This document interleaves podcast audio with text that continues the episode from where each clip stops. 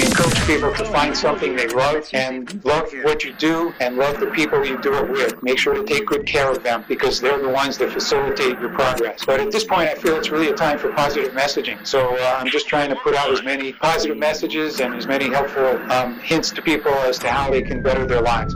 Welcome to Exploring Mind and Body with Drew Tadia. Drew is an expert in nutrition, fitness, lifestyle, and more. And he wants to help you live a healthier, longer, and more active life. Now here's your host, Drew Tadia. Welcome to another edition of Nationally Syndicated Exploring Mind and Body. Thank you so much for being here. Thank you for tuning in, for being a part of our True Form Life community. We're coming at you with a brand new show. We appreciate whether you're listening on terrestrial radio across the country or as a podcast around the world.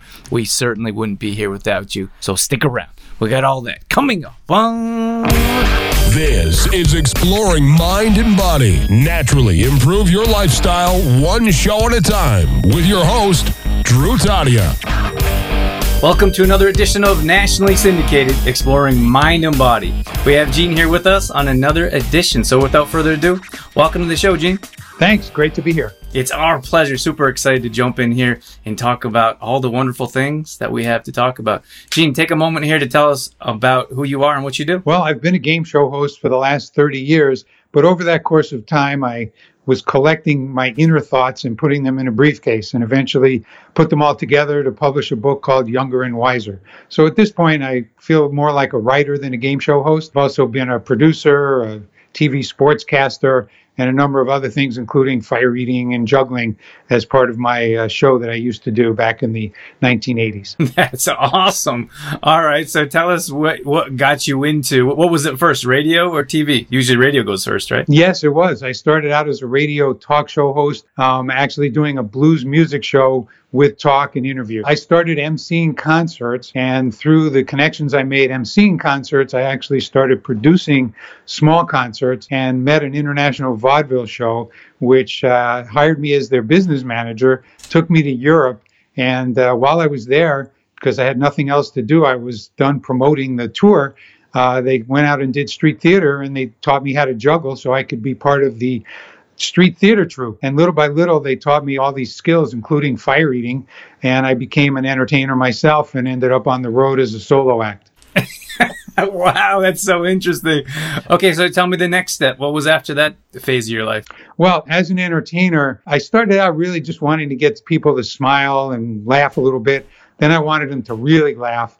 And then I started saying, you know, I want them to think as well. And that's why I kind of transitioned into being a game show host, which in the middle of that, I became president of the International Jugglers Association and also uh, was a Guinness World Judge and then became associate editor of the book, which was a part time job. So I could be an entertainer and also be a Guinness judge. And one of my clients for entertaining saw that I was working for Guinness and asked me if I could do a game show for them. So I put it together and it was a big success. And all of a sudden, people were calling me to do game shows. and when I would do my game shows, sometimes the audience would be stumped. And I would say, well, and I would start to tell them the answer. And people would yell out, wait, wait, don't tell us, give us a hint. So I started giving them hints. And that's why the name of my game show became the Gimme a Hint Trivia Game Show. I got to tell you, I've been doing the show for about 10 years, and I don't know if I've spoken to anyone as interesting as you are. well, thank you. So, okay, I'm excited. We got all kinds of stuff to talk about. I know we're going to talk about your book here. Tell me about the next step before we get into the meat and potatoes here. Well, the interesting thing is that every step along the way, I started to integrate the different things that I did to try and have a more holistic approach. So the Give Me a Hint trivia game show, I noticed people got smarter as my show each show would go on. So people that seemed half asleep at the beginning by the end would be fully alert and spewing out answers that they didn't even know they had in their minds. So it made me realize that I could actually stimulate brain activity by doing this game show. The combination of questions and the hints made people use their brains in multiple ways. So I started teaching workshops based on that principle. And I developed a program called Triviation, which was workshop seminars for breakthrough thinking using the game show format. So is that what stemmed for, for your book? Um, well, the book was always I had this inner world that I was always working on, a spiritual journey that seemed to be following me, but I never really expressed it. It wasn't really appropriate to bring into the performing aspect of my career because I knew just what people wanted when I did a show. They wanted me to come out and do a game show. So I didn't really tell them all the deep thoughts that I had. So I was collecting them throughout the years. That's where the book comes in. And it really became an inner scream about three, four years ago that I just had to get these things out. So I started putting them into my computer, organizing them, and trying to prepare them to see if I actually had what could become a book. So at what point did you realize that you're like, wow, I have enough stories or interesting topics that I could actually put this into a book? Well, the turning point was there's a piece in my book called Father's Day on Christmas, which is about my father died suddenly over in the middle of the night when I was 22 years old. And that really is something that reshaped my life at that time. But I never really fully dealt with it, though I did write a few pieces on it. And this Father's Day on Christmas, I wrote when I was in an airplane on tour, actually going to Wisconsin. And I was sitting on the airplane chatting with the person next to me when all of a sudden I just got the urge to go to the back of the plane. And I asked the stewardess for some paper and I started writing this Father's Day on Christmas. Well, what happened was I was sitting in my backyard at home recently and I thought of that poem and then I recalled that day and the really incredible experience. I ended up in tears on the plane. The stewardess came and said, What's wrong with you? And I said, Really, these are tears of joy. It was such a relief to write this poem about my father. And so I remembered that. And then I started writing what I called the backstory for that piece. And all of a sudden, I started writing backstories for everything I had ever written. And that was what made this the book that is now is. So the turning point was realization that I could write backstories for everything I'd written, and that would fully express the feelings and the ideas that I had at the time. So every piece in my book has a backstory in it. So why do you think it's important, or why did you feel like that backstory was as important as the original write-up? Well, it gave me a, an opportunity to fully express what was going on. For instance, there's a piece on meditation which is, talks about the first time I ever meditated in my life, which was on a cliff in Hawaii, um, all by myself with the waves breaking below. And something just told me to stand there, and I started meditating, and I realized that was the first time I ever did it. Well, in so doing, in the backstory, I was able to actually do a whole educational piece on meditation and provide a meditation for the readers. So it really expanded the reach of the book. Tell us about tell us about the book. Give us a quick overview. What, what, what is what is the book specifically? Give us the name of it. and what's it about? Well, it's called Younger and Wiser, and the subtitle is Peaceful Words for a Troubled World. So it was particularly oriented towards the pandemic world that we deal with now. And at the very end of the book, I put in a link to a seminar that I teach called The Nine Pillars of Creativity, which is the nine key char- characteristics people can use to develop creativity in their life. And I separate practical creativity from artistic creativity because a lot of people say, well, I'm not creative. The truth is, everybody has the potential to be creative if they just nurture these nine characteristics. Tell us the difference between the two. Uh, the difference between the two practical oh, and artistic and yes. Well, artistic creativity would be say you're going to create a work of art, you're going to create a piece of music, you're going to do an incredible sports accomplishment, things like that, which require tons of skill, practice, years of dedicated service. So that could become your career.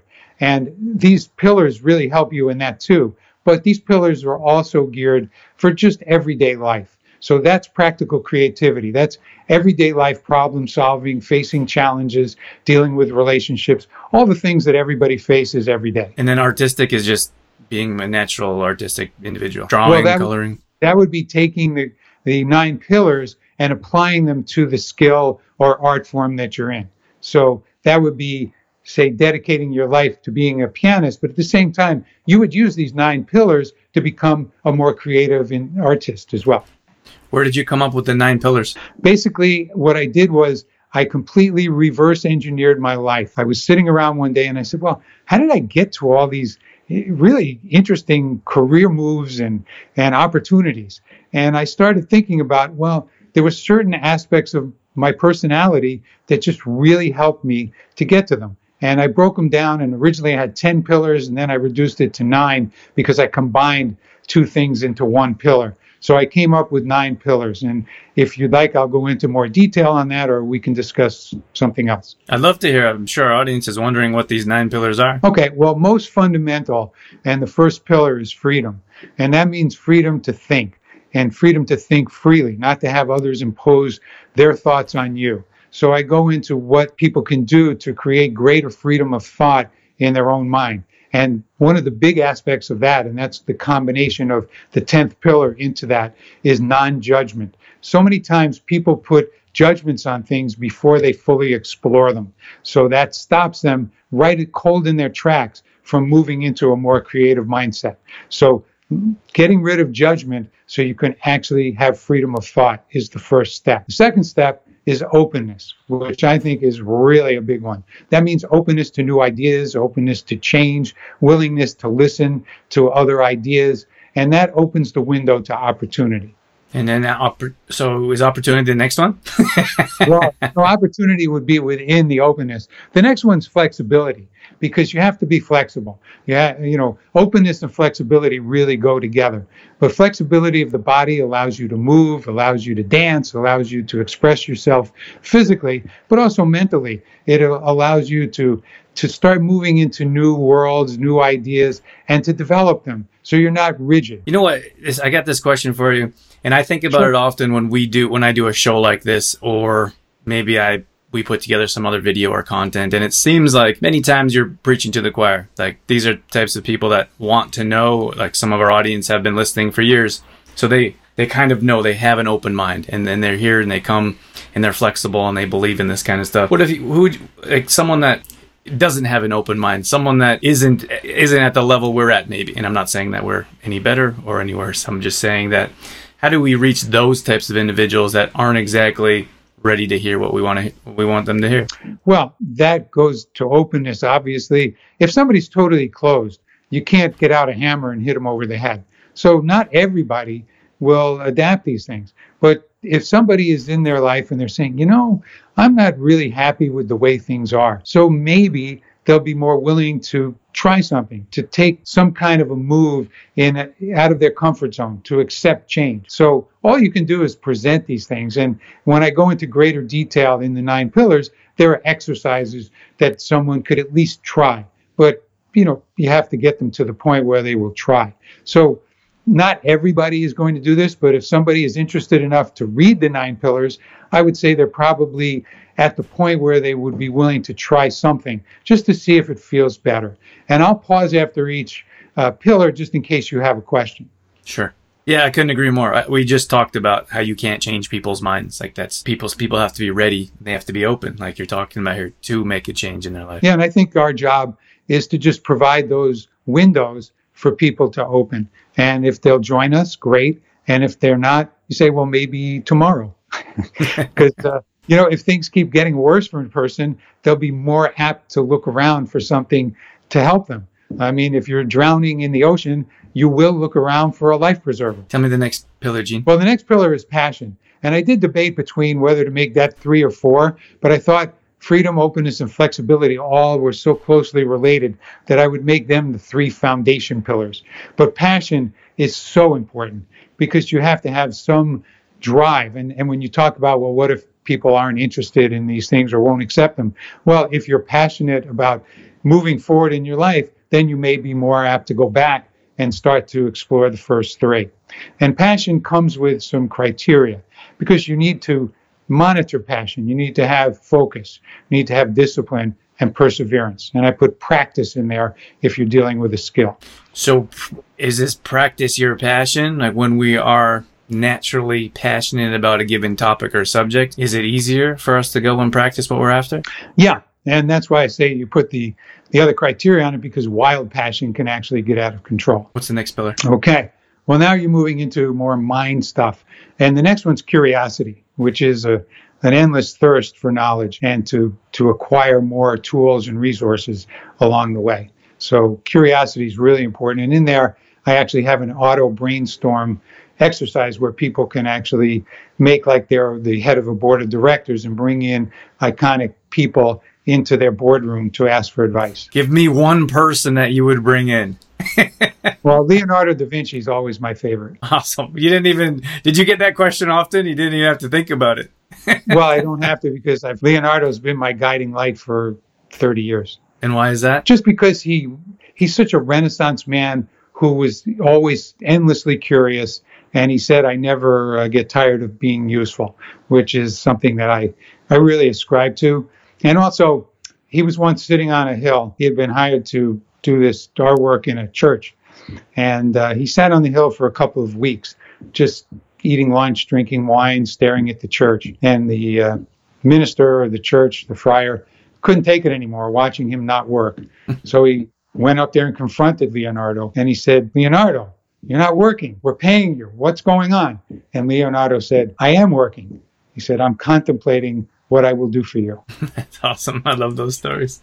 So his his thing was that so much of the work you do is the preparation and the mental preparation that you do for it. And I like this tip. This is one of my favorites so far. The curiosity. I think we could get so much out of life if we. I'm. Like I told you before, I'm a questions person by nature, but I think we if we can always learn if we ask questions, if we're open, if we're curious. There's so much in this world. I don't know how we could possibly learn all of it in one lifetime. That's right. And part of my curiosity pillar, the in the long form, is the art of the question, which is a whole workshop that I teach on how to ask better questions to get the answer you need. So you really have to know how to ask the right questions to move you forward in the way you want to go.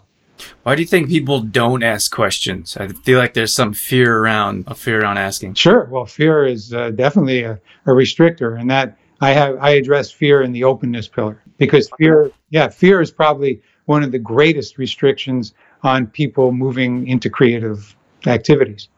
The next one is something I call vocabulary. And, eh, you know, I toyed with what to call it. But vocabulary is because in language, the real expander for a writer is having a greater vocabulary.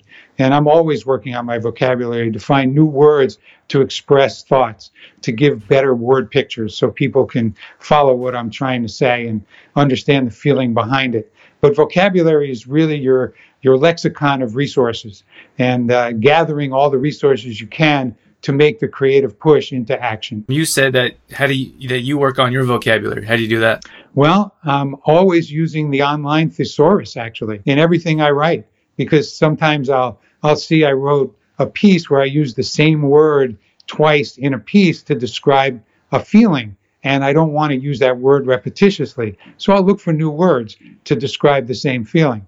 And I find it very helpful. So I'm always expanding my vocabulary. And that goes back to seventh grade English, where my English teacher gave us a vocabulary book and we had to learn, learn a new word every day. that was the beginning of my beginning of my vocabulary expansion. I remember we had to do that. You had to learn, you had to find a word, you had to learn how to spell it, and then the definition. exactly. Do you have a new favorite word?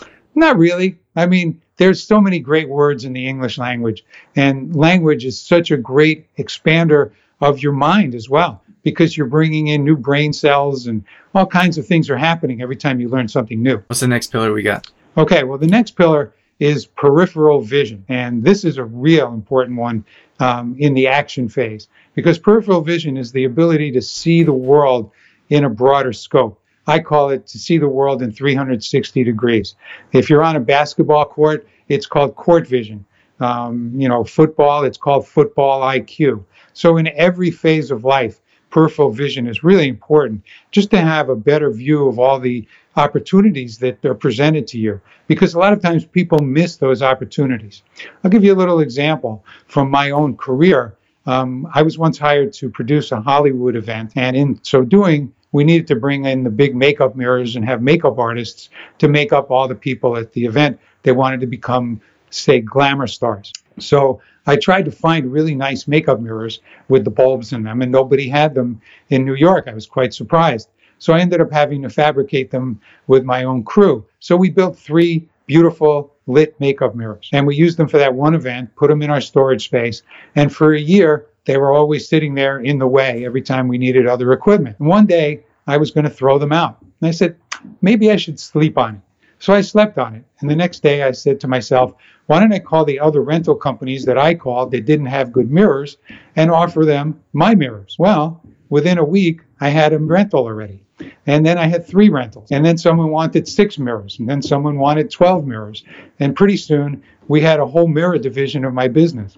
And then we were doing three way mirrors and we were doing large events and movie shoots. And they wanted director's chairs and tables and background pipe and drape. And so it became a rather large part of my business, which I ended up doing major events like the 50th anniversary of Sports Illustrated, the Grammys, and uh, major movies, and working for movie stars in private hotel rooms, and became a very interesting side business for my production company. But it all came from the peripheral vision, the flexibility, the openness to a new idea. And you could have threw it away the day before. I was, I was inches away from just tossing it to make room for more other equipment. I think most people would call working for stars or big organizations like Sports Illustrated their full-time gig. What was your what was more important or what was bigger in your life than that? Well, I was still doing the game shows and producing other events. We used to do major events like create environments for different kinds of events. Say someone had 3,000 people coming to the New York Hilton and they wanted it to look like New York, New York. So we would build Central Park. We would bring in uh, Chinatown. We would put up all kinds of things. They could pick any area of New York, and we would create it. That's awesome. Do you? And we, but we did all kinds of things. It could be the Wild West. It could be the future. It could be the 50s. Um, we did any theme people wanted. Do you do any of that now still? I'm retired from that. That was a very demanding business, and now with the pandemic, nobody's allowed to produce those kind of events. Is that one of the reasons why you're not, or were you retired before that? No, I was already moving into the in the direction of trying to move into a more spiritual direction and really focus more on teaching workshops, writing my books, and uh, coming out with all the creative ideas that I've had in my briefcase for the last 30 years. So if they're not able to do the backgrounds and scenes and stuff, is it is the background all digital now for movies or what's going well, on? Well, say the backdrops. We used to do hand painted backdrops. Now they can do digital things. Um, a lot of meetings now with the pandemic are taking place online with Zoom calls and various other conferencing ways to video conference. So I think from my count, we have seven. Are we on our eighth pillar? We are. What do we got? okay. Well, the eighth one I call faith, and that brings in um, your ability to believe in what you're doing. And uh, this is bringing in your heart because everything I've done, and I believe all my success is owed to the fact that everything I did with all my heart. And uh, when you combine your heart and your mind in an activity, um, your potential is so much greater than if you work with only one of the two. But having your heart in your um, in your efforts will also entail greater patience because if you believe in it, then you'll be more patient. You won't be discouraged by setbacks. So that is very important. So I put patience as a subdivision of faith. Yeah, I like that. I think it's you see that today in so many things. People aren't really in it full tilt or they're not in it with two feet. They just kind of halfway in or sometimes people do things just for money. You see all these little businesses popping up and they don't last because I don't feel like people's heart is in it. They don't believe that this is what they're in it for the long haul. They want to make some quick money and get out. Well, I never did anything for the money. I always believed if I did the right thing and did it with full immersion, that's the word I like to use is full immersion, that things would go well. And that's really the other part of faith is faith brings optimism and optimism brings effort. So all these things, what I what I say about faith is it's one of those pillars that supports all the other pillars. We got one more to go. What's the ninth pillar? Yeah, so it's almost like a baseball game. We're in the ninth inning. so here comes the closer. um, collegiality, which really wraps around all the other pillars. Collegiality is the ability to work with others. For instance, writing my book it wasn't just my effort. There was editors, there were designers, there's publicists, there's printers, there's all kinds of highly skilled people that you have to interface with to make a book come to fruition and to bring it to the public. So that's just one small example of an individual project that still needs people to work with. So collegiality and collaboration are really, really important. Now, collegiality depends on the other pillars, but it also brings them all together and helps you move ahead. How would you improve or how do you hone this craft or skill? Well, that's where the details come in. So each one of these pillars has all kinds of supporting information, exercises, and other things. So I can't go into all those details in a short show like this, but I will say that if you focus in your mind on those things, and you know, of course, you could purchase my book and get the free link, download it. It's a 27 page PDF that also includes a way for you to rate yourself and that helps you figure out which pillars you need most work on. Do you have a favorite pillar? I love them all, but you know, I have to say curiosity and passion have always been the key to my moving ahead, and that brought on vocabulary. And when I was as a game show host, vocabulary is everything. Vocabulary is all the information you have to stuff into your head because in my show, it was an it's an entertainment trivia show. So I don't work from a script. I don't have cue cards. I don't have prompters. I do it all from the top of my head. So all that information had to be on quick recall. And one of the, going back to vocabulary, memory and memory skills are a big part of vocabulary because whatever you can recall from your own internal um, bank is really very helpful. And I think that people who don't know this should know everything you've ever heard, learned, any piece of information you've ever acquired, it's still in you. It's a matter of you being able to locate it. Is there anywhere we could see? Do you have do you have any of those game shows recorded, or was it all live behind the scenes kind of thing? Well, it's all live, but on my website, gimmeahint.com, there is a short video of a show I did off Broadway, so uh, they can get a a quick view of that. And there's also on YouTube my appearance on the Martha Stewart show back uh, in 2009 when I did a I customized. I had she had me write a piece of uh, trivia on presidential trivia, so we did a whole segment on that. I'd like to check that out. Thank you. Sure. So what's next for you? We're going to wrap things up here, but I'm interested to know what, what you have planned in the future. Seems like you've done, you've lived lifetimes here. well, it's been a great, I've really had a lot of enjoyment out of my career. So uh, I encourage people to find something they love. And what I always say is love what you do and love the people you do it with. Make sure to take good care of them because they're the ones that facilitate your progress. But at this point, I feel it's really a time for positive messaging. So uh, I'm just trying to put out as many positive messages and as many helpful um, hints to people as to how they can better their lives. So I'm going to work on, you know, talking about those elements of my book and the workshops I do. And also, I'm now working on a book of wisdom phrases from the last 2,500 years. The Book of Freight. Tell tell us, give us a little sneak peek. Well, uh, you know, it's basically all the way back to 500 BC. I've got my favorite wisdom quotes that I've been collecting over the years, kind of like I collected all these thoughts that are my original ones.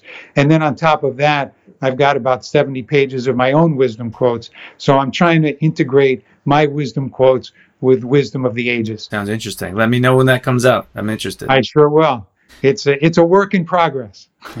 Is there anything that we missed before we wrap things up here? No, I think you really asked great questions, Drew. It's a pleasure talking with you. Um, anytime you have questions that I can answer, I'd be happy to come back.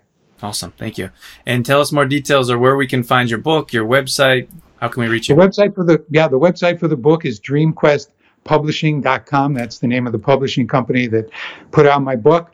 Um, you can also get in touch with me through that website or by going to my game show website, which is gimmeahint.com. I'll spell that since it's the slang version G I M M E A H I N T.com. Awesome, Gene. Thank you so much. It's been an absolute pleasure. All the best with your book and everything else you have going on in the future. Thanks for having me. All right, that's going to wrap things up for this edition of Exploring Mind and Body. Once again, thank you so much for being here. Thank you for tuning in and being a part of our True Form Life community. You can always find us on Facebook.com slash True Form Life. We post up there a couple times a day on our story. We're always trying to bring you more content around living a healthy lifestyle, whether that be nutrition, fitness, lifestyle, and more. We also have free challenges that we do at least once a month. So if you follow us along there, you'll be able to join maybe a plank challenge or a squat challenge, Tabata challenge, whatever it may be. We'd love to have you join us. We're also on Instagram.com slash Drew Tadia. Again, we're posting up there a couple times a day along with our story, all dedicated to keeping you fit and healthy and on track. Our main website is trueformlife.com. If you want to check out some of our products, some of our services, or if you just want some great content from videos to blog posts and recipes and more, we got all that at trueformlife.com. Once again, thank you so much for being here. That's it. That's all I got. I'm out of here. As always, I'm your host, Drew Tadia, in health and fitness for a better world. Thanks for listening. You've been listening to Exploring Mind and Body with Trueform Life's Drew Tadia, fitness expert. To find out more about the show, Drew Tadia, or to listen to past shows, visit exploringmindandbody.com.